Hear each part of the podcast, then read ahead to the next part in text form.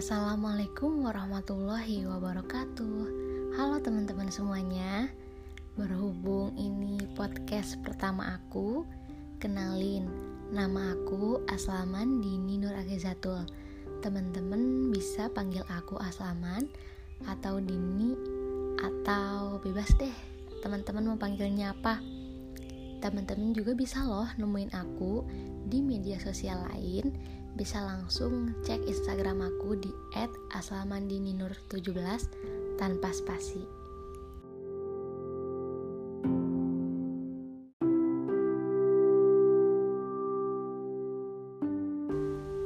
Nah, di podcast Hawa episode pertama di sini, aku mau bahas tentang life is choice atau hidup adalah pilihan.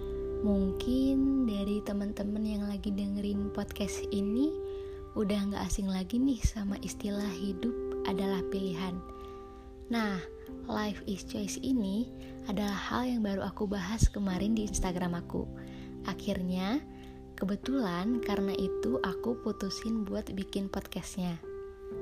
Sebelum aku bahas, aku pengen menekankan dulu nih sama teman-teman semua bahwasannya dengan membahas topik ini bukan berarti aku ingin atau berniat menggurui teman-teman semua. Tapi di sini aku cuma pengen berbagi dari apa yang sudah sedikit aku ketahui.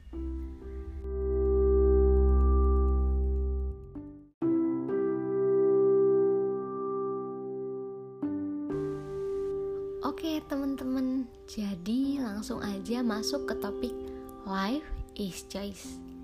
Teman-teman, hal yang pertama perlu kita sadari bahwa hidup merupakan pilihan adalah jika kita memilih hal yang baik, maka kita sedang tidak memilih hal yang buruk untuk diri kita. Namun, ketika kita memilih hal yang buruk, otomatis sesuatu yang baik tidak akan datang kepada diri kita jadi, ketika kita melakukan hal yang baik, maka tidak akan pernah kebaikan berbalas dengan keburukan. Begitupun sebaliknya.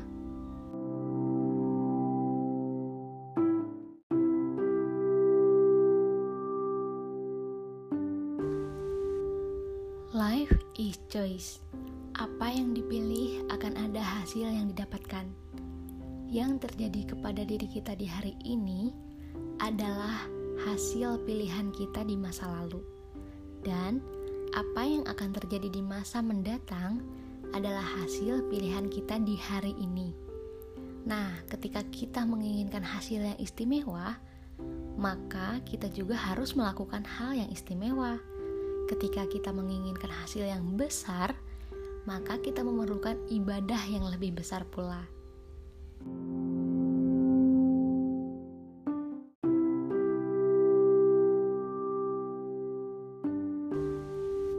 Teman-teman, mungkin dari kita semua pasti pernah mengalami kegagalan di dalam hidup. Misalnya, kenapa sih dulu aku nggak bisa lolos SNMPTN padahal udah belajar sungguh-sungguh satu tahun terakhir? Tanpa teman-teman ketahui, mungkin ada orang lain yang udah belajar sungguh-sungguh selama dia duduk di bangku SMA. Dan gak pernah tuh ninggalin sholat tahajudnya. Kita harus kembali berkaca, apakah hal yang udah kita lakuin selama ini setimpal dengan apa yang kita inginkan, dengan apa yang kita minta kepada Allah.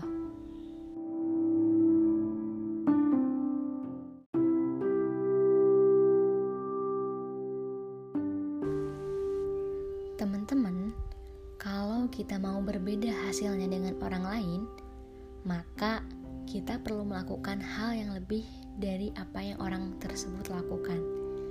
Dan jangan lupa, konsisten sangat diperlukan karena kita mengetahui pasti apa yang kita harapkan. Pernah nggak sih teman-teman ngerasa kok hidupku gini-gini aja ya? Aku sih sering dulu, tapi Ketika aku berpikir aku gak mau nih hidupku gini-gini aja, maka dari itu berarti ada yang harus berubah dari diri kita. Salah satunya adalah memperbaiki ibadah. Ini kerasa banget sih teman-teman. Ketika kita memperbaiki hubungan kita sama Allah, maka hal-hal yang baik akan datang sama kita. Salah satunya, kita akan dipertemukan dengan orang-orang baik yang selalu ngingetin kita.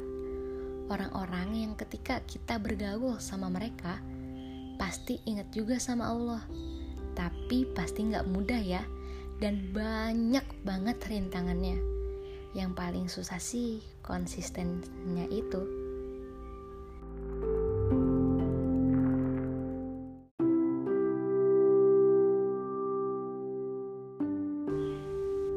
Maka dari itu, kita perlu banget fokus kepada tujuan awal kita Ketika kita sudah mengetahui apa yang kita pilih dan yakin bahwa pilihan tersebut akan mendatangkan kebaikan-kebaikan kepada diri kita dan orang lain, maka hal selanjutnya yang kita perlukan adalah fokus kepada tujuan.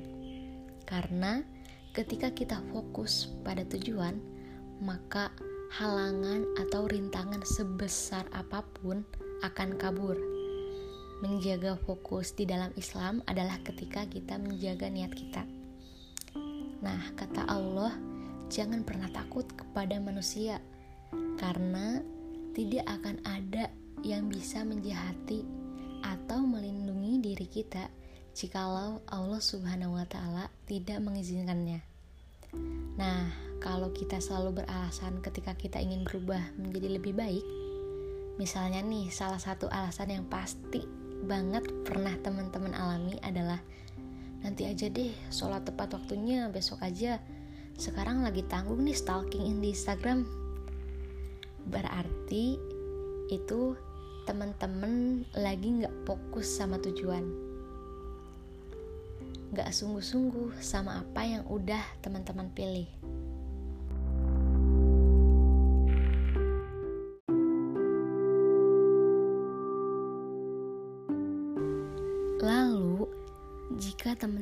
masih bingung dan gak punya role model untuk menjalani kehidupan yang lebih baik, itu mustahil teman-teman. Karena kita semua sebenarnya punya role model yang amat sangat 99,99% sempurna. Kenapa sih gak 100% sempurna Din? Karena kesempurnaan penuh hanyalah milik Allah Subhanahu wa taala. Siapa sih role modelnya itu? Apa teman-teman ada yang tahu? Yap, benar banget. Rasulullah Muhammad Shallallahu Alaihi Wasallam. Rasulullah merupakan perwujudan dari Al-Quran. Beliau tidak hanya berbicara, tapi beliau juga menjalankan. Walk the talk. Apa pun yang dipilih Rasulullah Shallallahu Alaihi Wasallam harus kita pilih. Kenapa sih kita harus memilih apa yang Rasul pilih? Apa teman-teman ada yang tahu jawabannya? Yap, benar banget. Buat teman-teman yang memiliki tujuan hidup untuk mendapat kebaikan di dunia dan akhirat, wajib banget memilih apa yang Rasulullah pilih. Karena semua umat Rasul yang mengikuti sunnah-sunnah beliau, hidup dengan cara beliau, maka akan dijamin masuk surga. Siapa sih yang gak mau masuk surga? Allahumma sholli ala Sayyidina Muhammad mungkin kita nggak akan bisa berbuat kebaikan sesempurna Rasulullah Shallallahu Alaihi Wasallam yang ketika dicaci, dimaki, bahkan diludahi ketika beribadah, beliau masih bisa berbuat kebaikan terhadap orang yang menzolimi beliau. Tapi setidaknya kita harus mencintai Rasulullah Shallallahu Alaihi Wasallam. Dengan cara apa? Dengan cara berusaha semaksimal mungkin untuk menjalani sunnah-sunnahnya. Almar'u ma'aman ahabba. Sesungguhnya, seseorang manusia itu akan bersatu dengan seseorang yang dicintainya.